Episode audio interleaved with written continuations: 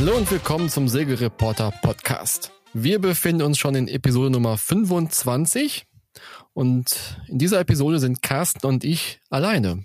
Hallo Carsten. Hi, ne? Wir haben Pfingsten hinter uns gebracht. Carsten, wie war dein Pfingstwochenende?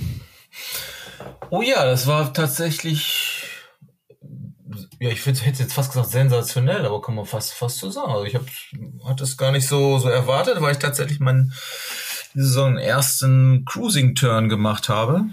Hm. Wetter war ja auch genial und ähm, ja, und wir hatten tatsächlich ursprünglich mal, auch wenn das Wetter gut ist, äh, meine Frau, habe ich ja schon öfter erzählt, die hat sich in den Kopf gesetzt mit der mit der J70 mal so einen Kurzturn zu machen, hat sich dann sogar Polster gekauft. Man kann ja tatsächlich da unten auch drin drin pennen halt, ne? Oh. Der Strand. Und dann hat man mit mit Kumpel Willi, der aus der Schlei kam, hat wir eigentlich verabredet, uns irgendwo zu treffen. Also wir aus Kiel hoch und vielleicht treffen, ob wir quasi hochfahren oder nicht. Aber dann wurde das dann, Wetter sagte schon, oder zu, Wetter war zwar gut, aber ich glaube, äh, ging dann so nachts unter zehn Knoten, acht Knoten und da, da will man jetzt eigentlich nicht auf so einer kleinen Kiste irgendwie sitzen. wir wollen es noch mal ausprobieren irgendwann, aber jedenfalls entwickelte sich das dann so, dass wir tatsächlich, dass wir, ach, dann kommt doch einfach äh, bei uns mit. Mhm. Und der lag mit seiner, was hat er, so eine wirklich schönes Schiff, auf dem ich auch schon mal ähm, segeln wollte, so eine JPK 38. Mhm. Ähm, und die lag, hat er da schon nach Kappeln gelegt. Ja, und dann sind wir da relativ spontan, ähm, ja, Freitag, nee, wann war denn das? Samstag, Sonntag, Montag, ne? Pfingsten, mhm. Pfingstmontag. Sind wir da Richtung ähm, ja, erste Nacht Schleimünde, was schon wunderschön war, schon mega voll natürlich. Aber hatten uns dann Freunde einen Platz freigehalten, wo man so quer vor den Boxen liegt. Das habe ich so, so voll auch noch nicht gesehen, aber ist natürlich be bekannt. Mhm. Und dann sind wir wirklich rüber geballert nach, ja, an Maastrand vorbei. Maastal. Maast, ich verwechsel das ja. Maastrand ist das dolle Ding das in oben Schweden. In Schweden. Ne? Ja. Genau, Maastal ist das andere so äh, ja, Massenveranstaltungen hatten wir da gar nicht so viel Lust. Und das Schöne ist, die haben tatsächlich JPK 38 ist ähm, tolles, schnelles Schiff, wo man denkt, oh, hat zwei Meter Kiel oder sowas. Aber der hat einen Schwenkkieler. Also der Ach. kann den, weil es natürlich in der, in der Schlei auch flach ist, der kann den Kiel hochziehen. Das heißt, wir haben plötzlich Häfen offen, die normalerweise nicht offen sind für ja. äh, Boote mit, mit normalem Tiefgang, sag ich mal. Und da sind wir nach äh, Birkeholm gesegelt. Das ist so eine ganz kleine Insel, also hinter Marstal, genau. Mhm. Muss man durch dieses Fahrwasser da irgendwie durch. Ja. Und das war wunderschön. Also wir den, war zwar nachher dann wenig Wind, aber saßen wir, weiß ich nicht, sind dann, ich würde mal so tippen, zwölf Boote drin und äh, mhm. war zwar totenflautig. Wir waren Suppen und ja, sind dann am Montag zurückgefahren und da hatte ich so einen wunderschönen ähm, ja, ein, sag ich mal, Erlebnis. Wir sind wirklich ganz spät losgefahren und, und Lee hatte auch so einen so ein Routing-Programm drauf, dass man, weil er ist auch letztes Jahr rund Dänemark gesegelt, also mit mit dem Schiff und er, mhm. äh, also ist schon wie diese Franzosen-Dinger, man fühlt sich wie so auf so einem kleinen Imoka äh, und hat dann auch dieses, das Beste finde ich ja, dieses diese Art des Segelns, weil man hat diese Kennst du die Bilder nicht auch von den Minis, wenn die immer diese Fernsteuerung um, um Hals baumeln haben? Ne? Ja, ja, das ist auch immer ja. der, der, der Klassiker. Und so ein Ding hat er da auch mit, der packt fast die Pinne gar nicht an. Also finde ich immer ganz, ganz lustig. Und dann sind wir relativ spät losgefahren und, und du hast es, äh, weil eben die, die Wetterfiles da auch gesagt haben, das ist gar nicht ähm, ja, tolles toller Wind ist morgens und sind wir relativ spät um vier, glaube ich, erst los und sind zurück eben nach, nach Schleimünde und das war wirklich der Hammer. Dann kam dann zum Schluss wirklich der Wind auf und dann sind mhm. wir, weiß ich nicht, bei zehn Knoten mit dem, mit dem haben wir den Gennaker gesetzt, sind irgendwie elf Knoten da äh, Schleimünde ran und da ging wirklich, das war so, weiß ich, um elf Uhr, die Ether wechselte immer zwischen nach Mitternacht äh, bis äh, 10.30 Uhr ja. oder 22.30 Uhr und dann ging da irgendwie die Sonne halb unter, unter, also unter dem ähm, ja, Wolkendach, also das fand ich, also habe ich wirklich so überhaupt noch nicht erlebt. Also die, diesen, diesen Moment einfach und dann mit, mit elf Knoten und zwei Finger irgendwie an der Pinne mhm. da, da reinzurauschen. Also das muss ich sagen, das war hat mir für dieses, diese Saison schon, da werde ich glaube ich noch viel daran zurückdenken. Ja. Das war dann war ein tolles, tolles Erlebnis. Ja. Hast, hast du Hast du bestimmt auch schon mal erlebt, du. Ja, das sind diese schönen Fahrtensieger-Momente, ne? Dieses, Ja, wo man Ja. es eigentlich nicht erwartet, auf einmal reißt es doch mal auf oder der Wind kommt Ja. auf, achts und gerade so Sonnenuntergangsstimmung ist immer schön. Also, wobei mein Lieblingsmoment auf äh, Schiffen ist eigentlich so der Sonnenaufgang, wenn du die Nacht durchgesegelt bist, weißt du, mhm. geht die Sonne langsam auf und dann kriegst du einen Kaffee hochgereicht aus dem Niedergang und dann, ach, schön. Oh, oh, da musst du richtig, okay, ja, da fährt man ja normalerweise nicht so früh los, ne? Oder du bist dann wirklich auf dem Atlantik oder machst länger eine Tour, ne? Ja, Hab kannst so du, hast du ja auch machen, je Ja, nachdem. stimmt. Selten. Aber ich fand da jetzt eigentlich auch das Learning war ganz gut, dass man so ein bisschen antizyklisch fährt und wirklich Mhm. auch, also normalerweise, wenn man jetzt, na okay, schnell raus, also wenn man so diesen Ostsee-Rhythmus irgendwie hat, schnell raus aus dem Hafen, obwohl Flaute ist, zum nächsten Hinmotor, damit man schnell wieder um vor 12 Uhr oder am besten um 11 Uhr irgendwo im Hafen ist, um Platz zu kriegen.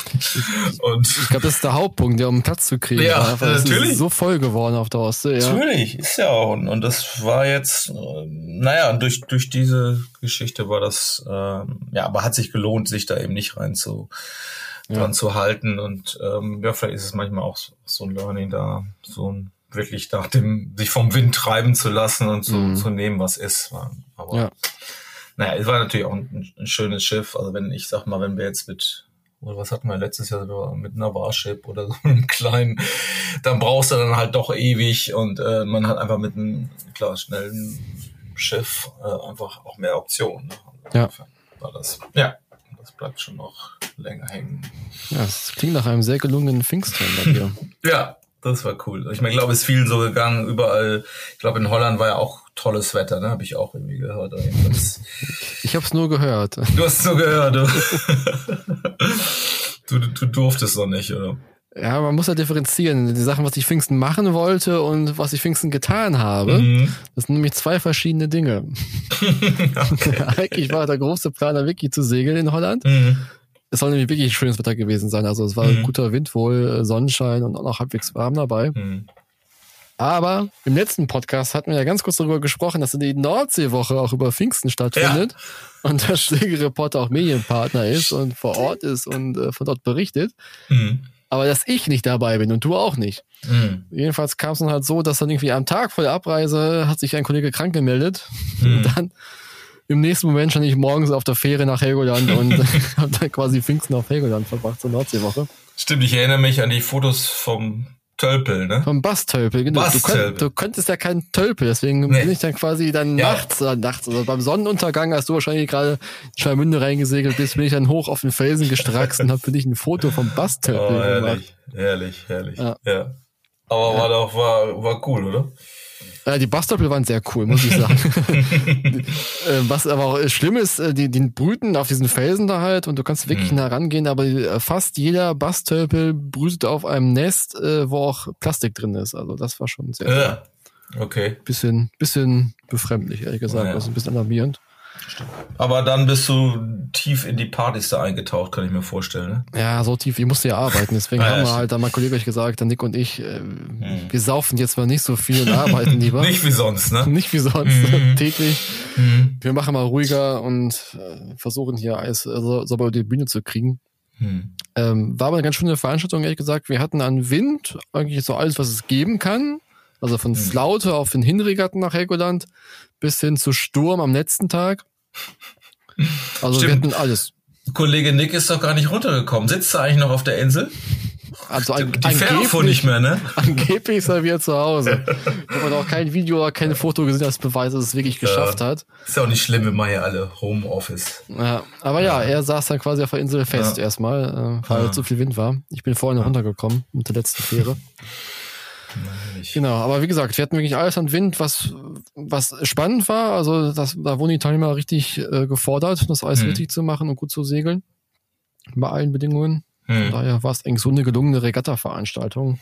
Also, war zwar schade, dass ich nicht selber mitsegeln konnte, gerade wann war es denn? Man muss immer so ein bisschen nachrechnen. Am Sonntag, also am Pfingstsonntag war dann rund Helgoland Mhm. und es war bei, bei bestem Wetter, ne? Ein strahlender Sonnenschein, so 10, 15 Knoten Wind, also ein Traum. Und dann, sitzt du halt an Land, guckst raus und denkst dir auch, Ja. Mann, eigentlich Ah, wäre ich ja, jetzt auch lieber draußen. Aber trotzdem, äh, schöne Veranstaltung gewesen. Das so sein Päckchen zu tragen, ne? Ja, wir haben halt berichtet. Mhm. Der Rest ist gesegelt, war auch ganz gut. Genau. Und jetzt lass uns nochmal einsteigen in die mhm. Äh, Themen von Segelreporter aus den letzten Tagen. Mhm. Und ein Video oder ein Artikel, der mich sehr, sehr, also der mir fast die Tränen in die Augen getrieben ist, wie dieser wunderschöne äh, Schoner im Hafen mhm. versenkt wird, die Eleonora E. Oder Eleonora E. Wie yeah. spricht man es aus? Ich weiß es nicht. Weiß ich auch gar nicht. Das ist irgendwas, äh, ob das jetzt englischsprachig ist, aber wie auch immer. Ja, jedenfalls ja. Ein, ein wunderschönes Schiff. Ich habe das Schiff mal auf Antigua gesehen, vor boah, schon ein paar Jahre her. Da lag das in English Harbor. Da sind mhm. wir damals darüber gestolpert, boah, was für ein wunderschönes wow. Schiff. Schau es dir an. Mhm. Und dann sehe ich halt jetzt dieses Video und Carsten, was ist da passiert? Ja, ja, echt. Ich meine, ich habe, wenn man sich dieses, ich bin auch über dieses Video gestolpert, wenn man sich dann anguckt, dann denkt man doch, okay, was was passiert denn da? Da manövriert einer im Hafen und dann fährt diese, dieser dieser Versorger da irgendwie rückwärts. Ich meine, normalerweise beim Auto fängt das ja an zu piepen dann, ne, wenn du in Rückwärtsgang bist. ich weiß nicht, ob da nichts gepiept hat oder jedenfalls ist er so brutal dem äh, Schoner in die Seite gekracht, ähm, ja, dass das richtig zerstört ist. Also es heißt, die Motoren hätten versagt. Man kann es sich auch kaum anders vorstellen, weil der, der, natürlich sieht er ja, dass dahinter ein Schiff liegt. Also es ist nicht so ganz ganz geklärt. Es wird ist wieder ähm, ja die die Versicherung äh, halten natürlich dann den den Daumen drauf und dann, dann heißt es immer so schön, die die Ermittlungen laufen. Mhm. Ähm, kann man sich schwer vorstellen, dass in, in so einem engen äh, Hafen, dass da nicht alle gucken, wo, wo man hinfährt. Ne? Also ich kann mir eigentlich nichts anderes als ein technisches Versagen ähm, vorstellen. Aber das, das Ergebnis war natürlich krass, dass genau in dem Moment äh, dieses Schiff auch noch da liegt. Also ich, ich habe es bis jetzt immer, ich habe auch, was zu den Anfängen von, von Segelporter, ich habe dann auch so ein paar ähm, Stories gefunden, wo wir diese, diese Klasse schon mal porträtiert haben und immer mhm. fiel das Schiff Traumjacht, Traumjacht. Ich glaube, da, ist der, der ganzen Segel-Community das, das Herz stehen geblieben, weil ja. das ja dann auch echt viral ging und äh, alle möglichen ähm, Portale drüber, drüber berichtet haben, haben. Und weil dieses Schiff eben so, so schön ist, ne? Und es, mhm. Und ähm, ja, und dann immer äh, zum Schluss kam dann auch nochmal noch mal ein Foto, ging nochmal rum, wo man wirklich diesen, dieses Loch einfach sieht in, in der Seite, weil das ist, ja, passiert ist, natürlich ist das sofort vollgelaufen, es kippte zur Seite, es gab immer mal, ähm, naja, am Anfang als, als bei der Meldungslage sah man wirklich nur das Schiff noch, noch hoch, sag ich mal, an den Leinen hängen an der Pier und äh, nach das letzte war dann, glaube ich, eine Stunde später ähm, sah man schon die Bilder von der Drohne, wie das seitlich ins Wasser gekippt war mit dem Reck. Also ja. da frage ich mich, ob ja, ob, ob das nochmal aufersteht, ne? Aber ich habe ja nur dann hoffen. Also es ist ja, wirklich ein wunderschönes Schiff. Wunderschön, ne? Ich habe nur ja. dann irgendwie noch gefunden einen, äh, einen, Bericht, ja, dass das auch zum Verkauf stand und was ist so ein Wert von was war denn das 9,7 Millionen oder sowas ne? oder 6,7? Ich glaube 6,9 6,9 Millionen genau. Also ob das ja. jetzt aktuell war, ob es jetzt William verkauft. Also wenn du es in der, im, in der Karibik gesehen hast, also in, äh, inzwischen ist das ja eher so da in dieser Klasse Klassiker-Szene in, in Mittelmeer rumgefahren und, mhm. und man hat ja dann ja wirklich diese diese diese großen fünf wird immer von von gesprochen, die da so um ja um 1910 wird wirklich so die die die Blütezeit des des Segelsports ausmachten. Äh, das waren so der der Inbegriff des des Segeljachtsports und ähm, ja dementsprechend ist das Schiff ja auch nochmal noch mal gebaut worden. Ja, man muss sagen, die Eleonora, Eleonora E ist ja. eine Replik der, der alten ja. Westward von Harrishoff. Mhm. Also ist noch gar nicht so alt. Ich glaube, gebaut 2000. Kann mhm. das hin? Ja. Ja, ja, genau. Also etwas mehr als 20 Jahre erst alt, aber natürlich nach alten Riss und 1 zu 1 äh, gebaut worden. Mhm. Trotzdem eine sehr traurige Nachricht gewesen. Was ich auch spannend finde, auf dem Video sieht man auch wieder nach dem Crash so, so ein so ein Männchen da raushüpft aus dem Niedergang bei der Echt? Eleonora. Ja, musst du genau ja. rechts im Bild. Ja. Äh, Finde ich auch hart. Da sitzt du im, im mhm. Schiffchen drin und äh, genießt den Tag und machst Krabäm. Oh. Äh, da kriegst du aber auch Panik. Natürlich, Wo, wobei da ist wahrscheinlich noch besser, wenn du auf so einem größeren Schiffchen sitzt, weil ich sag ja. mal, sonst wirst du ja da mit so einem Klopper ja, äh, ja wirklich zerquetscht. Ne? Da ist ja hatten, nichts passiert. Ne? Ja, ich habe mal sowas ähnliches gehabt vor ein paar mhm. Jahren. Da hatten wir einen Kleinkreuzer-Test in Laboe. Mhm. Mhm. Und dann lagen auch so dann äh, vier Kleinkreuzer in der Kaimauer in Laboe unterm Kran Sagt ihr, also ne, das mhm. ist der große Kran, da kannst du auch total mhm. festmachen. Ja, ja. Da lagen die dann alle auch im Päckchen und so. Und wir sind, das war schon nach dem Test. Dann saßen wir alle da oben auf der Pier, hatten alle so ein Bier in der Hand, haben irgendwie noch ein bisschen gequatscht und geschnackt. Und dann sieht man, wie so ein riesiges Motorschiff reinkommt. Das sah aus, als ob es von der Marine geklaut worden ist oder so. War ein Privatschiff, aber mäuschengrau. Hm. Und war ein bisschen mehr Wind auch dann an einem Nachmittag. Und dann manövrierte da schon rum und so und vor und zurück und so. Und wir, ja, Hafenkino, das wird ja bestimmt lustig hier werden. und siehst auch, wie er so langsam immer weiter zurückdriftet, immer weiter, immer weiter, immer weiter auf die kleinen Schiffchen zu, die da unten lagen. Das waren wirklich Kleinkreuzer, die waren hm. keine 30 Fuß groß. Hm. Und immer näher, kam man näher kam. Am Anfang war es auch lustig, ich habe gesagt, ah, nicht, dass er gleich da reinfährt und so. Dann kam der immer näher, immer näher. Dann hat er wirklich dann einen Klack, Klack, Klack, ist er da reingedonnert. Hm. Und da muss wohl in den Verbänden wow. von den kleinen Schiffen noch richtig geätzt haben. Oh, aber die waren alle ja. noch heil geblieben. War halt Aha. Macken drin, draußen an der Außenhaut. Es waren auch Personen noch drin, die gucken dann auch sofort raus, was ist hier passiert. Ja. Aber sie schwammen alle noch. Also war so ein leichter Versicherungsschaden wohl. Aber ähm, hätte er ein bisschen mehr Schwung gehabt, das Riesending, dann wäre da auch äh, kein Nutz gewesen, glaube ich.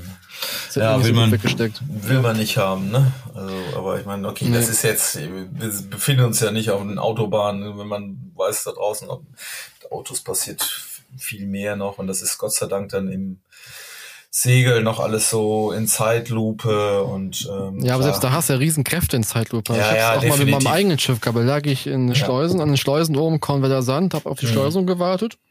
Da war auch so ein, ja, war gar nicht so viel Wind. Mhm. Und da wollte einer auch in die Schleuse rein, der wollte quasi gegenüber den Luft festmachen. Der hatte so ein, ich weiß nicht genau, was es war, so eine umgebaute Schaluppe, Rettungsboot, offenes Boot, riesengroß, Stahl. Und da fiel der Motor aus. Und dann trieb er quasi so wirklich in Zeitlupe auf mich zu. Und ich dachte, oh Gott, du kannst jetzt nichts machen. Du kannst den Fender dazwischen Fender. halten. Der macht nur Puff und das war's dann, ja. Und da trieb er auch immer näher, immer näher und so. Und er hat ja. da wohl noch kurz, bevor er wirklich dann in uns reingekracht ist, wir konnten nichts machen. Es, du stehst hm. davor, du weißt, gleich kracht es und du kannst einfach nichts mhm. machen. Das war ein ganz komisches Gefühl, ehrlich gesagt. Mhm. Aber ganz kurz vorher dann auch den Motor wieder anbekommen, man konnte dann quasi einen Schub nach vorne geben und dann wieder abhauen. Aber da habe ich auch gedacht, so, das war wirklich knapp, weil da kannst du nichts tun. Das war ein Riesengerät. Oh. Wenn ich sag, das war ein offenes Bootsfahr, aber ja. es war ein Riesengerät, doppelt so groß wie mein Schiff und wahrscheinlich auch richtig schwer. Und der wäre einfach so da reingetrieben und ich weiß nicht, was passiert wäre. Also, Vielleicht hätte er sich nur einen Spaß gemacht und, und äh, wollte, man die wollte ein bisschen, erschrecken. Ja, wahrscheinlich, ja.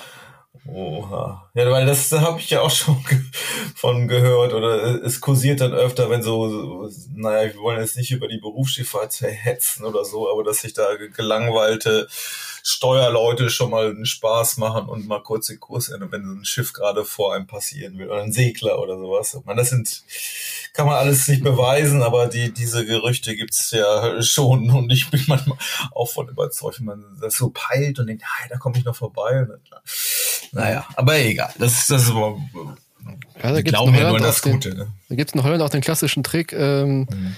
in den Schleusen. Da liegst du ja in manchen Schleusen, in den großen Schleusen auch zusammen mit der Berufsschifffahrt drin. Hm. Und die Großen, die legen quasi so an, die fahren halt rein in die Schleuse. Wir legen Achtern und dampfen dann quasi in die Leine rein. Also die lassen die Schraube laufen. Mhm.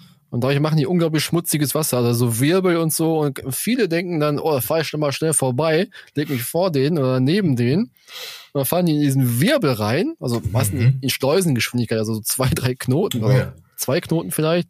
Und dann reißt es die einmal rum, dann drehen die sich einmal. Und wenn sie Pech haben, ja, dann sind die genauso lang wie die Schleuse breit oder genauso lang wie der Spalt zwischen Berufsschifffahrt und Schleusenmauer. und manchmal drehen die sich und dann verkanten die sich richtig dazwischen. Da müssen die mhm. richtig mit, mit Gewalt da wieder rausgekriegt werden, äh, rausgeschleppt werden. Ja, das kann ich mir vorstellen. Wenn die Strömung und das wirbelt da oder äh, oha, ja. ja. Das, das, äh, das ist immer gut zu wissen. So. Das, das ist mir auch schon mal passiert, da bin ich mal quasi, mhm. das war vor der Schleuse noch. Dann äh, mhm. ist der vor mir durchgefahren, ich wollte hinterherfahren und dann, dann habe ich mich auch äh, um die eigene Achse gedreht. Mhm. Aber ja, das sind so die. Ehrlich. Die Holland-Geschichten. Ja. naja. Ja, da verlassen wir mal die, die traurigen Bilder der Leonora mhm. E und gehen zu schöneren Bildern aus dem. America's Cup. Mhm. Denn dort hat jetzt die Alingi, ah, wobei, wie heißt es? Red Bull, Alingi oder Alingi Red Bull? Ja, ich habe es auch schon mal falsch geschrieben, aber es heißt, glaube ich, schon, oder es war, Alingi Red Bull heißt es. Alingi Red Bull genau. hat nämlich die Crew vorgestellt, die beim nächsten America's Cup segeln sollen. Und hier gab's eine kleine Überraschung. Ja, Überraschung vielleicht nicht unbedingt, ja. aber im Prinzip weicht Bettarelli so ein bisschen von seiner üblichen Taktik ab. Früher war es hm. ja so, er kauft alle Super Segler auf und gewinnt den America's Cup. Dieses Mal macht er es anders.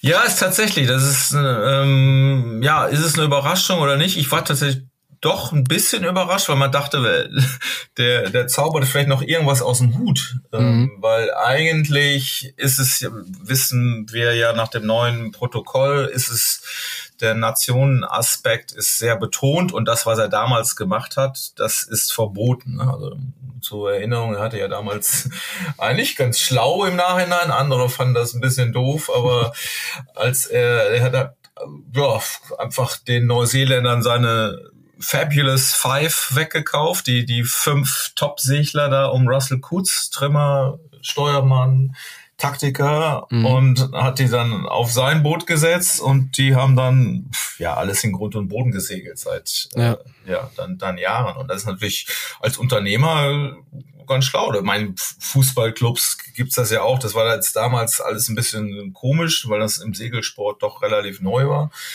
Ähm, aber es hat ja nun geklappt, äh, bis auf die Tatsache, dass er nach dem Coup dann er sich dann mit, mit Russell Coutts doch sehr geärgert hat. Äh, und ähm, naja, den, den hat er sogar dann rausgenommen und er durfte nicht bei anderen Teams auch anheuern, aber ähm, in Valencia haben sie es ja dann doch verteidigt, den, äh, den America's Cup. Naja, aber das, das ist eben jetzt nicht mehr erlaubt. Trotzdem naja, sind ja nun haben die anderen Teams es ja irgendwie vorgemacht. Also ich meine, Spittel äh, segelt für Italien, der Australier, der wohl, weil er jetzt schon länger in, der, der ist dafür qualifiziert. Also das muss man jetzt wieder genau in diese diese Regeln reingucken. Wann ja. ist man denn eigentlich ein naja, wenn er für Italien ist, ein Italiener, laut den Regeln. Also ich denke mal nicht, dass er einen italienischen Pass hat, aber Nee, du musst dich so und so viele Tage im Land aufgehalten haben. Ja. Und durch die Kampagne im vorigen America's Cup war er eben so und so lange im Land, deswegen darf er auch starten.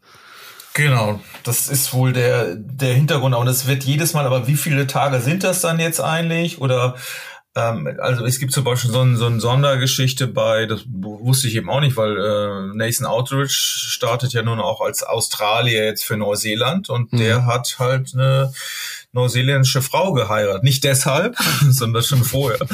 Also der hat da tatsächlich auch ähm, ein Haus äh, in Auckland und wohnt da. Der hat, hat einen Pass. Andersrum ähm, sein aus, alles Australier äh, hier Tom Slingsby startet ja jetzt für die Amerikaner und, ja. und Slingsby hat durch seine Oracle-Kampagne erfüllt er dann eben die Tatsache, ne? also die die Vorgaben, die, mhm. von denen du gerade sprachst, das war ja nun, ich weiß gar nicht wie lange, aber er hat, glaube ich, zwei Kampagnen hat er ja nun mitgemacht für Oracle äh, und Allison und, und ist da wohl äh, durchqualifiziert. Und ähm, naja, und ich dachte eigentlich auch, dass er da ja, Bertarelli jetzt auch noch irgendeinen Schweizer findet, der irgendwie so über zwei Ecken äh, da jetzt vielleicht vorne aufschlägt. Aber nee, ist nicht so bisher. Und ich muss sagen, das finde ich wirklich ganz sympathisch, weil es so ja überhaupt nicht äh, diesem Ansatz entspricht, mit dem wir vor diesem, diesem Söldnertum halt. Ne? Ja. Und, und er hat ja tatsächlich auch, muss man sagen, klar ist das alles im Ärger auseinandergegangen, 2010, also beziehungsweise seine America's Cup äh, Kampagne, nachdem er sich dann eben mit diesem unsäglichen Deed of Gift Match äh, von Allison, von diesem Trimaran hat schlagen mhm. lassen und da war er auch, war, war, war auch jetzt nicht, man war technisch vielleicht eine, manche mögen sagen, ein, ein Höhepunkt des Segelsports, diese riesigen 90 Fußer da irgendwie zu sehen, aber sportlich war das, war das schlecht und es hat auch ganz vielen Segelprofis die, die Jobs gekostet, weil es ja, ja nur noch zwei Teams waren. Ne? Das war auch sehr, sehr traurig, fand ich ehrlich gesagt. Ja. also mu muss man eigentlich, muss man so sehen und, und danach ist, ja, war ja immer, Allison hat dann die, die äh, ähm, America's Cups organisiert mit, mit Oracle und klar war das, eine, er war, man kann schon sagen, verfeindet mit, mit Bertarelli und der hatte jetzt mhm. wenig Interesse da, da mitzusegeln. Ähm, und seitdem der raus ist und eben den Cup in Bermuda verloren hat, ähm, ja, sind die äh, Bande da doch wieder ein bisschen enger geknüpft worden. Und naja, man muss aber durchaus auch sagen, dass Alingi gibt es seitdem, ist fort, hat Fortbestand gehabt, ja. wenn auch auf kleinerem Niveau und hat die, diese Se Serien ähm, auf Katamaran, war immer ein Katamaran-Spezialist, Bertarelli, auf dem Genfersee eben auch und da hat er mhm. immer Teams ähm, aufgebaut und ja, aus dem Potenzial schöpft er jetzt und der Arno Psarophagis, der jetzt vorne steht, also der das quasi so ein bisschen leitet, der ähm, ja, der, der, den muss er für gut genug halten, äh, dass es äh, funktionieren kann. Also mhm. das ist jetzt nur ein Unterschied zu ja, einem Slingsby oder einem Outeridge oder Spittle steht er nun international nicht an ganz vorderster Stelle, ähm, also auch mit anderen Erfolgen. Er ist also hat keinen Olympiamedaillengewinn oder nicht, aber macht eben das schon sehr lange für Bertarelli, dem vertraut äh, Ernesto da und in seinem ja. Umfeld gibt es da wohl eine ganze Menge junge Leute, die ähm, ja, die er da begeistern konnte. Und ich glaube, das ist auch der Schlüssel. Also, also sind alle Schweizer im Team momentan. Mhm. Ich glaube, 14 Schweizer wurden benannt. Mhm. Und auch relativ jung das Team. Ich glaube, knapp 30 ist der Durchschnitt, mhm. oder? Ja, genau. Das ja. ist wirklich jung. Das zeigt natürlich auch, dass, dass die Schweiz, klar gibt's Alingi. Also man könnte sagen, oh, die, da gibt's auch eine große Historie. Ja, aber das waren eben ganz wenige Schweizer dabei. Ich weiß, mhm. äh, Nils Frei war einer der äh, Schweizer und Trimmer, der hat eine wichtige Rolle auch beim bei Alingi gehabt. Klar, Jochen Schümann, auch sag ich mal Söldner damals, aber Nils Frei, der ist jetzt ähm, der leitet das Sportteam da oder ist auch nicht als Segler dabei. Ich glaube, einer ist noch ähm, aus dem alten Team dabei, Yves Detrey oder Trey, wie, wie man das ausspricht, der ist noch aus der alten Garde mit dabei. Also, ähm, naja, insofern dieser, dieser Geist und das Know-how ist schon noch da. Ne? Ähm, ja. das, das muss man, aber ehrlich gesagt, ich habe auch überlegt, haben die denn eigentlich eine Chance? Weil ich meine, die sind ja nur noch die, die, bisher die einzigen Newcomer, die da äh, kommen. Wahrscheinlich mhm. kommen ja noch, noch Franzosen dazu, das ist relativ sicher. Ja. Ähm, und dann muss man sagen, oder das ist die, die alte Frage, ist ja genau wie in der Formel 1. Was macht denn eigentlich der Formel 1-Fahrer wirklich aus am, am Erfolg? Also wenn der ein schnelles Auto hat, dann kannst du da wahrscheinlich auch, ja, ich will nicht sagen jeden reinsetzen, aber dann hilft, dann, dann ist die, bei so einem, so einem technischen Sport eben, ist die, ähm, die sportliche Fähigkeit des Sportlers bei dem Sportgerät gar nicht, gar nicht so entscheidend. Und ähnliches hat eigentlich auch immer der America's Cup bewiesen. Ja. Also, wenn du ein langsames Boot hast, dann kannst du da nicht einen schnellen Segler draufsetzen und der führt dann zum Erfolg. Also, und, und ähnlich, ähm, ja, könnte die, die Strategie sein, oder darauf könnte Bertarelli Vertrauen und, und darum muss, da muss man jetzt auch wieder sehen, also klar, bei den Seglern hat er diesen Move eben nicht gemacht, aber ähm, wenn man jetzt tiefer in sein Design-Team guckt, mhm. also ich glaube, glaub ich, vier von den den Top-Designern, die sind tatsächlich vom äh, American Magic Team. Und die wissen ja nun genau, also Marcelo Boutin, der hat das Boot von, von den Amerikanern gebaut ähm, als Chefdesigner. Ja. Und äh, den hat er mit seinen, oder ich glaube mit seinen drei Leuten sind das insgesamt. Einer ist ein externer, den, den Namen, den äh, kannte ich nicht. Mhm. Ähm, das heißt, er, da kauft er das ganze Know-how mit von diesen AC75 äh, und das ist wahrscheinlich auch ein Schnelleinstieg. Und das heißt, wenn die ihren Job richtig machen, äh, und haben ein schnelles Schiff wirklich, äh, dann kannst du natürlich auch mit, dann musst du als äh, Crew jetzt nicht der, na, sag ich mal, Oberstar sein. Äh, ja. Würde ich jetzt mal so, so behaupten. Und insofern äh, ja, ist das natürlich toll für den Schweizer Segelsport und man kann auch nicht sofort sagen, nee, nee, die haben keine Chance oder so. Trotzdem glaube mhm. ich, dass es ganz schön schwierig wird. Ja, ist auch eine alte America's Cup Weisheit, das schnellste Schiff gewinnt. ja, genau. Und, oder, und einen schnellen, nee, was ein, ein, schnelles Schiff macht einen guten Taktiker oder, oder andersrum halt. Ne? Also du kannst ganz schöne Taktik machen, wenn du ein schnelles Schiff hast oder wenn du generell schnell bist. Ja. Äh, dann bist du plötzlich, ja, siehst du so schlau aus. Mhm. ähm, ja, und das, da wird sich das eben entscheiden an der Front. Ne? Und, ja. äh, ich fand es nur ganz, ganz spannend, dass die wir haben ja auch schon über, über die Briten eben gesprochen, ne? ähm, dass ja. das noch anders auflegen. Ne? Genau. Denn wir gucken ja auch oft ganz genau hin. Ich habe mir mal eine Liste angeguckt von den Schweizern jetzt erstmal. Mhm. Da unterscheiden die ja zwischen der Driving Group mhm. und der Power Group. Mhm. Meinst du, die Power Group sind die, die dann an den Grindern stehen oder sitzen? Genau. Oder? Ja, ne? Genau, das, das, das ist genau diese, diese Unterteilung, die, sagen wir mal, die, die Kraftsportler und die Segler.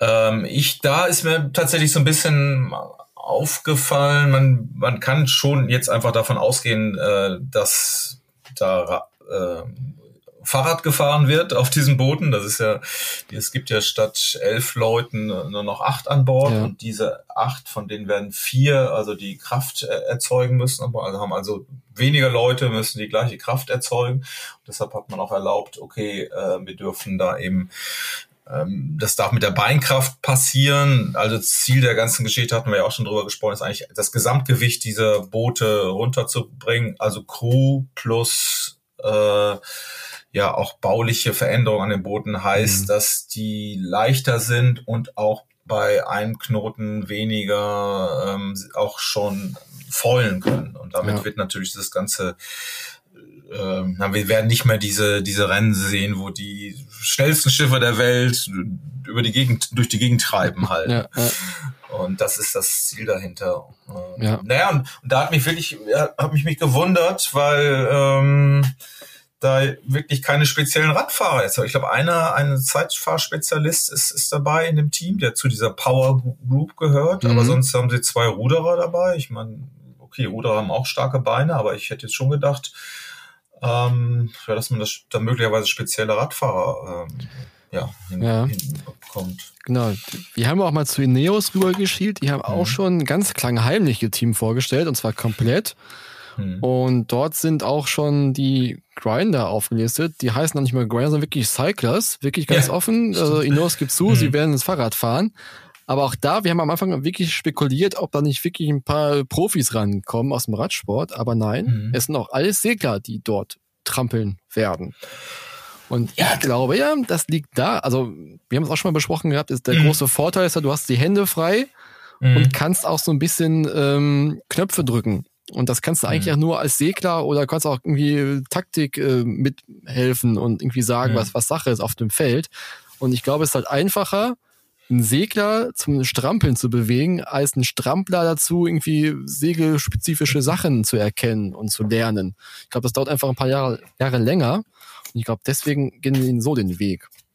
Ja, also das, das sehe ich, sehe ich genauso. Da, darauf deutet das äh, genau hin, hat mich auch sehr überrascht, weil genau Ineos ist ja nun das dominierende Radfahrteam äh, überhaupt und, und die Briten haben keinen einzigen äh, speziellen Radfahrer benannt. Ne? Dafür ja. schon richtig gute Segler, die eben auch stark sind. Ähm, aber ja, es mag auch sein, wir, wir kennen, wissen ja auch nicht, ob man wirklich und ob die, die technische Voraussetzungen so sind, dass man maximale Power wirklich in den Beinen da irgendwie haben muss. Also dass es heißt, je mehr man tritt, umso schneller gehen die Segel dicht oder so. Das, das ist ja auch nun, wenn die zum Beispiel jetzt ein, ein, ja, ein Design-Team eine, eine Möglichkeit gefunden haben, ohnehin genug Energie zu erzeugen mit den neuen Möglichkeiten, mit den Batterien, die jetzt auch erlaubt sind, dann mhm. ist, wird es an der Stelle möglicherweise gar nicht entschieden. Und äh, ja, was wissen die Briten da, was andere nicht wissen. Und deshalb habe ich schon das Gefühl, dass es auch so ein Learning aus der, der letzten Kampagne ist, dass sie wirklich da Segler drauf haben, und zwar ein Team, das sie kaum verändert haben im Vergleich ja. zum, zum äh, letzten Mal. Und vielleicht ist das jetzt bei den Briten, äh, bei den, äh, bei den Schweizern, die haben es eher so gemacht wie ja auch äh, in vergangenen Kampagnen, da war das so, das hat man von den an den Grindern. Ich glaube auch die, die Neuseeländer haben ja da Kanuten zum Beispiel, bei, mhm. wo man eben noch mehr mit den Armen machen musste. Und dann macht auch ein, äh, ein Ruderer natürlich Sinn. Und dass das so das alte Prinzip ist. Okay, wir werden sehen, ob es sich da entscheidet oder nicht, oder ob die wirklich auch Knöpfchen drücken müssen, äh, wie nachher die äh, Bedienung der äh, Boote aussieht. Aber ich sehe das auch so, dass möglicherweise ein komplettes Team da besser ist, wenn eben die, ähm, sag ich mal in Anführungsstrichen, Radfahrer auch noch irgendwelche Bedienelemente oder auch Kommunikation mhm. äh, übernehmen können. Das war ja auch schon im letzten Cup so bei den Briten. Die hatten mhm. ja ihre Grinder anders angeordnet. Ja, bei allen anderen Kampagnen oder Teams war es ja so, die mhm. standen sich klassisch gegenüber. Mhm. Also zwei Mann an einer Station und haben da mhm. halt gekurbelt bis zum geht nicht mehr. Und die Briten hatten so Einzelstationen und die Gönner guckten quasi beim Kurbeln aufs Wasser. Mhm. Konnten rausgucken, zur Seite gucken. Und damals haben wir auch schon gemutmaßt, dass die wirklich aktiv in die Kommunikation eingebunden sind und dann an Giles Scott auch weitergeben können, was der mhm. gar nicht sehen kann zum Beispiel. Da kommt gerade eine Bö in Lee an oder sowas, dass die mhm. quasi aktiv mit eingebunden werden. Und ich glaube, das ist einfach nur der folgerichtige Weg jetzt für die Briten, das weiter zu verfolgen. Dass du halt wirklich gute Segler als Pumpen da quasi hast die ihr ein bisschen helfen können. Genau. Aber ich, ich weiß tatsächlich aber auch nicht, beim letzten Mal war das ja oft so, dass die, die, äh, oder es war so, dass die Grinder ja einfach nur den Druck in der Hydraulik erzeugen ja. mussten. Ne? Ja, genau.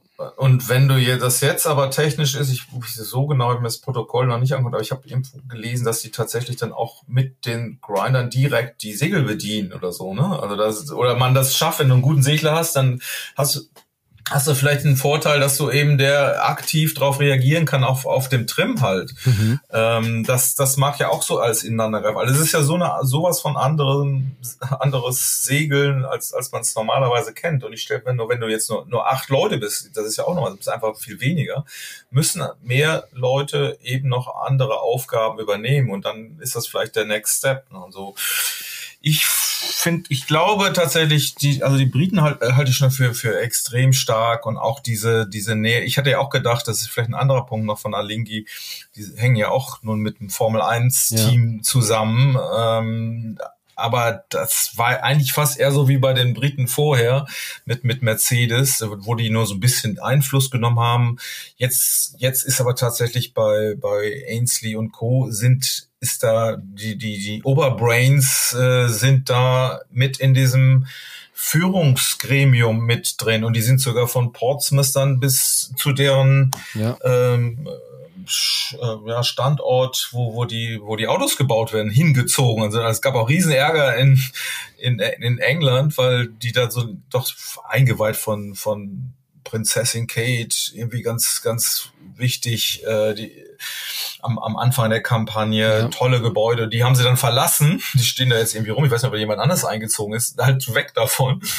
ähm, aber einfach um diese Nähe auch zu zeigen, ist wohl effektiv. Während bei den bei Alingi, ja. Red Bull ist das eher so, kommt mir so vor, ja, wie früher, so ein bisschen Input von den von, von der Formel 1, aber noch nicht, möglicherweise noch nicht so effektiv. Aber das ist schon viel spektakul äh, spekuliert. Ne? Ja. Kommen wir mal ganz kurz auf das Design-Team zu sprechen. Die haben ja 82 Leute, die wirklich fürs Design zuständig sind bei Ineos. Das ist ja ein paar mehr sind als die fünf bei, bei, bei Lingi. Ja. Ähm, aber was uns ja aufgefallen ist, als wir durch das, äh, durchgescrollt sind durch das Team, hm. Dorian Heitzig der kommt aus deiner Kuh, weil wenn man den Namen eingibt bei Google, da kommt zuerst ein Bild, wo, wo ihr zusammen einen Pokal in die Kamera haltet. Carsten. Gott. Ja, stimmt. Ich habe auch tatsächlich in, ähm, ja, wo habe ich den getroffen? Genau, wir waren in, in Strande J70 trainieren und da hat, kam äh, Dorian an und hat da mit der Melges 32 dann das erste Mal trainiert. Die sind ja auch inzwischen mhm. diese, diese Heat segelt ja. ja sehr, sehr gut, haben auch schon drüber berichtet in dem, in dem Mittelmeerzirkus drin. Genau, und dann äh, erzählt es, ja, du übrigens, seit Dezember bin ich da bei, äh, bei Ineos und arbeite aus England, wie jetzt. Und äh, ja, fand ich wirklich ganz, ganz, ganz cool. Ja, wir sind vor, vor Jahren, also, beziehungsweise wir sind länger äh, fürs NRV äh, Bundesliga-Team gesegelt und haben auch zusammen da ein, zwei Mal gewonnen und dann auch eine, genau, diese Meisterschaft der Meister, das war natürlich ganz cool. Da ist er, ist Doja mitgesegelt und er ist ja mit seinem Bruder äh, David immer sehr viel unterwegs. Aber ja, Dorian ist eben ich will nicht sagen schlauer, nee, das kann man nicht sagen, aber er ist da irgendwie äh, so schlau, dass, dass er da eine große Rolle spielen kann. Das ist jedenfalls sein Traumjob, hat er gesagt. Das ist super, dass ja. es geklappt hat. Ich weiß, dass es schon in dem Bereich auch immer so aktiv ist. Ich meine, das ist ja der Traum eines, wenn du noch mal Regattasiedler bist, studierst auch noch irgendwie sowas und kannst das eben miteinander verbinden, wo alle ja. immer das ständig gucken. Das ist natürlich perfekt. Und äh, ja, ich bin gespannt, wie er sich da da einarbeitet äh, und ähm, ja, vielleicht hat er ja die Erfindung, die dann den Briten zum Sieg verhilft und er wird es wahrscheinlich dann direkt äh, auf mit dir verknüpfen, ja, wahrscheinlich. Ja, mit, ich danke Carsten Kemling. ja, so, so genau. Nee, nee, diese, diese Rolle wird es nicht geben, aber äh, vielleicht wird das wenigstens bei uns berichten. Ja.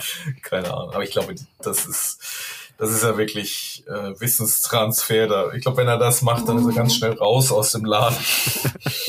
ich finde es ja auch spannend, dass, dass hier äh, Martin Fischer, ne, irgendwie ja. sein, sein Oberchef ist, der ja nun auch, guck mal, von den Franzosen äh, als Designchef in Bermuda ist er dann zu den Italienern, war ja auch nicht so richtig schlecht bei, bei Luna Rossa und jetzt mhm. haben die äh, Briten ihn eben ver, ver, verpflichtet. Also das ist schon, erstens ist er ein total sympathischer Typ, ähm, macht den sehr, sehr gerne. Ist, dem merkt man also nicht an, dass er da so manchmal sind da, man denkt ja immer, das müssen halt so Nerds sein oder so, ne? Die dann nur in ihrem, weiß ich nicht, im Keller sitzen und dann also die neuesten Foils erfinden oder so.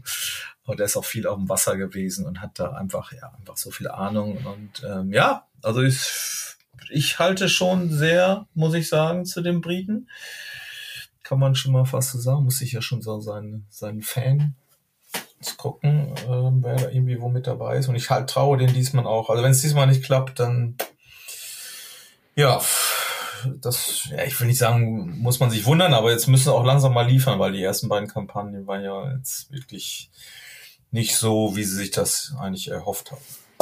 Nein, nicht richtig. Ja. Aber wir bleiben am Ball und ja. schauen da ganz genau hin. Und wir schauen auch mal ganz genau woanders hin, nämlich auf das letzte Wochenende, auf die Alster, denn dort hat der Helga Cup stattgefunden. Und wir schauen auch auf eine Seglerin, die auch mitgesegelt ist. Und kurz vorher, kurz nachher, ich weiß es gar nicht, Carsten auch eine neue mhm. Kampagne vorgestellt hat. Magst du ganz kurz aufklären, um wen, um wen es geht? Ja, so Susanne Beuke. Also die ist im Moment in, in aller Munde. Unsere Seglerin des Jahres. Genau. Silberheldin, sag ich mal, aus, äh, aus Tokio, wo sie die für die deutsche Silbermedaille mit äh, Tina Lutz ähm, gesorgt hat, neben den beiden Bronzemedaillen von den Männern. Also die erfolgreichsten, ja, erfolgreichste Segelduo in, in Deutschland äh, mhm. aktuell. Also wer hat eine, guck mal, wer hat eine Silbermedaille? Ich glaube, Achim Griese hat mal eine Silbermedaille im Stabboot. Das ist auch schon ein paar Jahre her. Also wirklich ein, ein, ein riesiger Erfolg für deutsche Segler. Und ähm, ja, ich äh, hatte eigentlich im Ohr, wir haben ja nun, nun Tina lange äh, interviewt, auch in München. Da warst du ja mit, mhm. mit dabei für unseren Segler des Jahres Geschichte. Da konnte Susanne nicht, weil sie tatsächlich schon beim Offshore-Segeln war.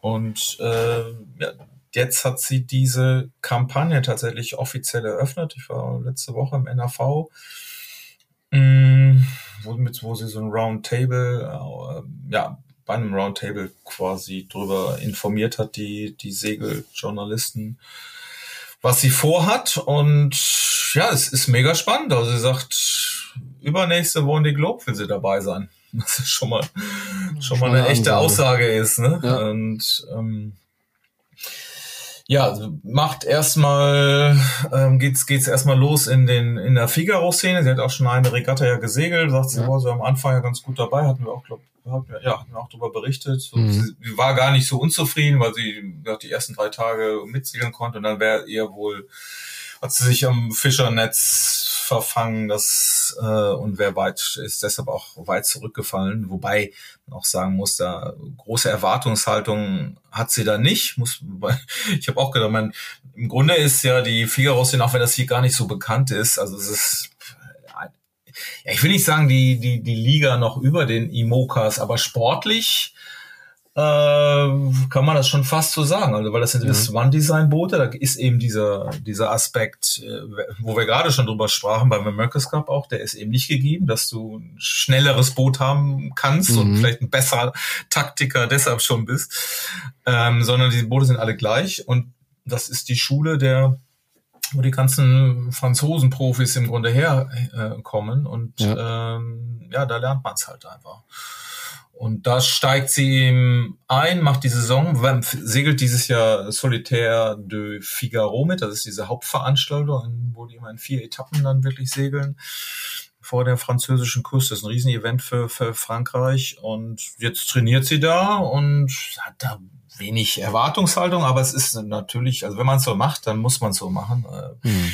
Wenn man das lernen will, also das Handwerkszeug da und muss da auch erstmal hinterher segeln. Das, das ist jetzt einfach so. Interessanterweise sie macht das ja gerade auch ähm, Jörg Riechers, der ist ja auch im Figaro Circuit unterwegs. Es gibt gerade auch eine Regatta Sardinia Cup, der da auch vor Frankreich geht also nicht Sardinia, sondern Sardinha. Ich weiß nicht, wofür das steht. Vielleicht für diese gleichnamigen Fische oder sowas.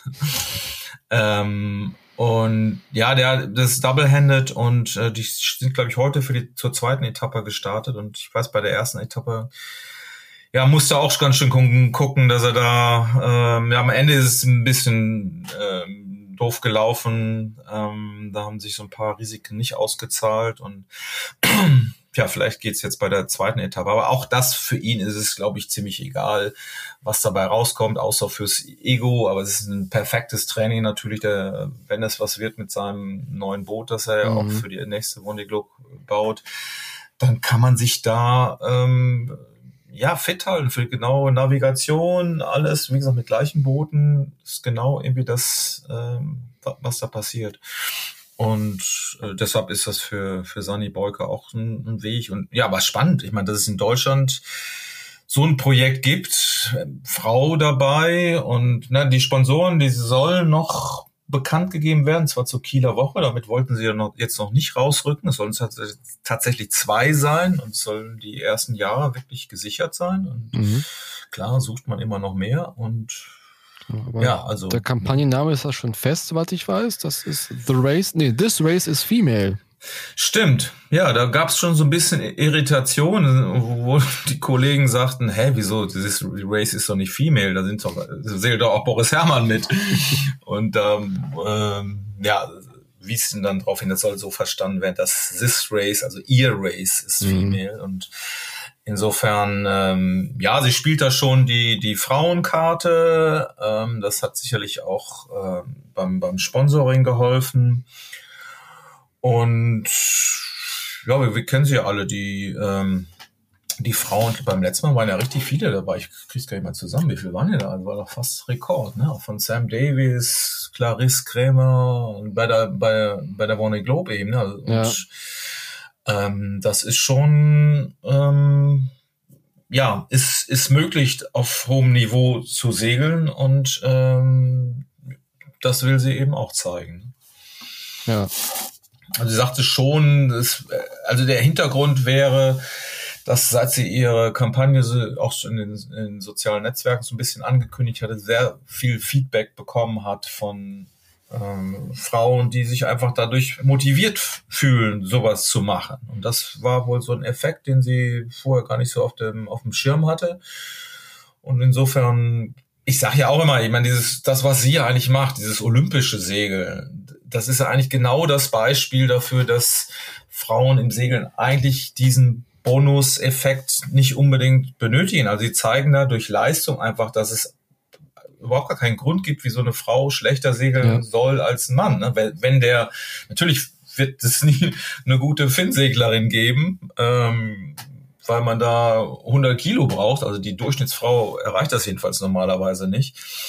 Äh, ähm, aber diese ganzen Mixklassen, also haben wir jetzt zwei, also mit 470er und äh, Nakra 17. Mhm. Das zeigt eigentlich am besten, weil da keiner weiß, was ist jetzt eigentlich besser, also eine Steuerfrau oder ein Steuermann? Und also es gibt in der Weltspitze verschiedenste Kombinationen, wo jeweils äh, beide äh, Möglichkeiten gegeben sind. Und dann kommt es eben nicht mehr auf die Kraft oder dass jemand vielleicht zu vorsichtig ist oder, oder zu aggressiv. Und das zeigt für mich eigentlich, das ist das beste Beispiel da, dafür, dass es im Segelsport eben geht. Und äh, Frauen auf dem höchsten Niveau eben gar nicht so ein so, ein, so ein Bonus brauchen oder oder dass es kein Handicap ist. Klar, es ist, vieles immer hängt immer noch so mit der fehlenden Erfahrung zusammen, weil muss man einfach sagen, das ist noch nicht so lange, dass Frauen auch auf dem Niveau segeln. Also ich sag mal, wenn ich mich an meine Opti-Zeit erinnere, da gab's eine Frau oder ne, zwei, zwei Mädchen. Und heutzutage werden ja auch, Tina Lutz ist Opti-Weltmeisterin geworden. Ähm, andere haben auch über, über alles gewonnen. Also da das jetzt, hm, aber es liegt ja nicht daran, dass sie es früher nicht konnten, sondern einfach, dass es die Möglichkeiten nicht gab, halt ja. halt einfach irgendwie auf diesem genau. Niveau segeln zu können. Genau, genau. Und diese ganze Generation, aber die, die gab's halt früher nicht. Die sind ja diese, also meine Generation, okay, ich wachs schon wieder raus, aber die, die quasi ähm, dann auch leistungsfähig waren, die, mein Gott, hier so ein Santiago Lange ist das beste Beispiel, damit über 50 noch äh, Nakra 17 Olympiasieger in Rio geworden mhm. ist und auch immer noch äh, olympisch segelt. Aber der nicht, weil er jetzt, klar ist er ein toller Segler auch, aber sicherlich nicht körperlich, sondern da nagt dann das Alter doch. Aber der hat die Erfahrung eben von ganz vielen Tornado-Regatten. Der hat ja auch äh, mhm. Olympiakampagnen im, im Tornado und hat auch eine Medaille gewonnen. Und das ging dann so mit in diese Freuler-Klasse rüber. Aber Tornado gab's nicht für Frauen. Ne? Das muss, ja. das ist eben noch, also dieses, dieses Wissen, ähm, was da ähm, ja, sich die, sag ich mal, Männer auch angeeignet haben, das war, stand Frauen vor, vor noch gar nicht allzu langer Zeit eben nicht offen. Und deshalb diese ganze Generation der jungen Seglerinnen und so, denen steht da die, die Segelwelt offen. Und das finde ich auch eine ganz, ganz tolle Entwicklung. Oh, eine weitere Möglichkeit für Seglerinnen ist ja auch der Helga Cup gewesen jetzt am Wochenende. Mhm. Ähm, ich glaube, eine Frau ist auch schon mal mitgesegelt. Ja, ich muss, muss sagen, das war tatsächlich immer sehr spannend. Das war, da fieber ich auch mit und ähm, aber ja, meine Frau war bei den ersten beiden Events dabei. Mhm. Ähm, ja, sie ist ja noch wir kommen ja eigentlich aus, aus Duisburg, es war noch ein alter, unser alter Verein, wo sie auch noch wo wir auch noch Mitglied sind äh, und hat eine aus Freundinnen äh, Mannschaft zusammengestellt. Das war jetzt natürlich alles nicht so einfach mit Training damals, weil hier natürlich in, dass sich unser Leben eher hier an der Alster abspielt. Aber es haben sie durchgezogen und hatten einen Riesenspaß. Also und zwar auf einem Niveau, das natürlich nicht im Olympiabereich stattfindet, mhm. sondern, und das war ja auch der große Erfolg des, des Helga Cups. Ich meine, ich weiß, 2009 sind wir noch 75 Teams dabei. Ich meine, jetzt waren das diesmal nicht mehr ganz so viele, waren 50, aber immer noch eine riesige Zahl, ja. äh, wenn, wenn man das so sieht. Und der Erfolg, glaube ich, und deshalb verstehe ich das auch von, von Sunny Beuke, dieses äh, ja, This Race is Female oder diese, diese Frauengeschichte ähm, nach vorne zu stellen, die macht beim Helga Cup gerade eben deshalb Sinn, weil ich glaube, gerade so diese Generation, von denen wir eben sprachen, vielleicht mhm. auch äh, ja, Ü40, Ü, Ü50 Frauen, die, die schon ein bisschen älter sind, die sind es einfach nicht gewohnt, ähm, oder das Gros, dass man eben so, solche Möglichkeiten hat und auch segeln kann mit diesen, äh, ja, das Helga Cup ist ja nun Sportboote, J70 überwiegend, wobei diesmal waren auch RS21 äh, dabei, um, um, die, um auf die Flottenzahl zu kommen. Also sehr sportliche Boote, mhm. die, die man normalerweise im Club ja auch gar nicht hat. Und das war, ich habe mir die zumindest die Videos angeguckt und ich muss sagen, das war auf echt einem hohen Niveau. Also es waren in den ersten Jahren des Helga Cups nicht so, äh, meines Wissens, oder so wie ich das empfunden habe. Und ja, ist eine ganz, ganz tolle Entwicklung. Ja. Aber man muss dann auch sehen, wenn ich jetzt, ich habe das Finale gesehen, das war dann für den Top Ten, das war richtig viel Wind auf der Alster. Ähm, da sind dann eben auch die Teams dabei, man merkt das eben, die sind dann teilweise schon, klar, hier die HSC-Frauen mit, mit Silke Basudo und ihrer Schwester Maren, äh, die segeln schon ewig äh, auf höchstem Niveau. Die haben eine Olympiakampagne 2012 gemacht, als Frauen segeln ja noch äh, äh, olympisch war, als, als Match-Race. Äh, und ja, da gab's am Anfang, ich glaube, drei Teams, dann sind sie übrig geblieben. Und davon zehren die natürlich auch mhm. noch.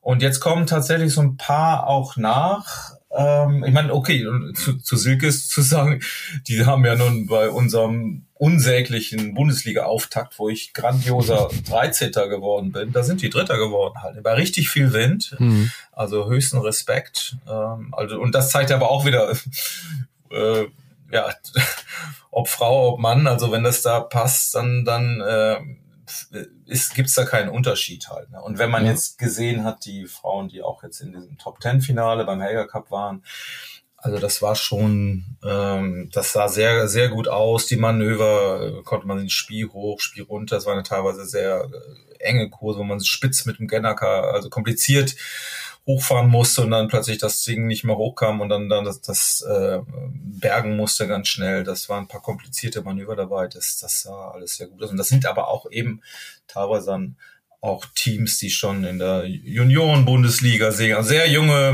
Mädchen auch teilweise dabei. Und das, das finde ich total klasse, dass die, die kommen aus dem 29er raus, aus dem 420er, alles so diese Generation. Wo, wo ich finde immer, wenn man so Kieler Woche sieht, wenn dann die Hälfte oft war das so, der olympische Teil ist vorbei und jetzt fängt der Spaß an, weil dann nämlich die ganzen 29er und, und, und 420er kamen und dann ja, auch sehr viele. Und dann wurde dann auch Party und dann wurde Spaß und dann wurde da auch äh, Völkerverständigung betrieben. Also alles sehr, sehr nett. Ähm, ja, und das ist eigentlich eine tolle, tolle Entwicklung im Segelsport. Und der Helga Cup steht dafür, dass dass das alles ähm, so weiterläuft und die Resonanz ähm, ja, gibt mhm. der Veranstaltung, glaube ich, recht. Okay. Mit diesen Worten verabschieden wir uns. Vielen Dank fürs Zuhören. Falls ihr Fragen habt oder Feedback geben wollt, könnt ihr das gerne tun auf segelreporter.com in die Kommentare. Schreibt uns eine E-Mail an segelreporter.ebnermedia.de oder kommentiert in sozialen Netzwerken. Carsten und ich sagen Tschüss. Bis zum nächsten Mal.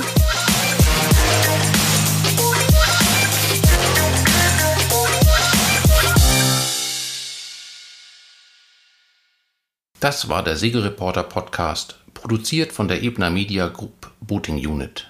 In der Redaktion Philin Lehmann, Carsten Kemmling und Kai Köckeritz, Schnitt Björn Jonas.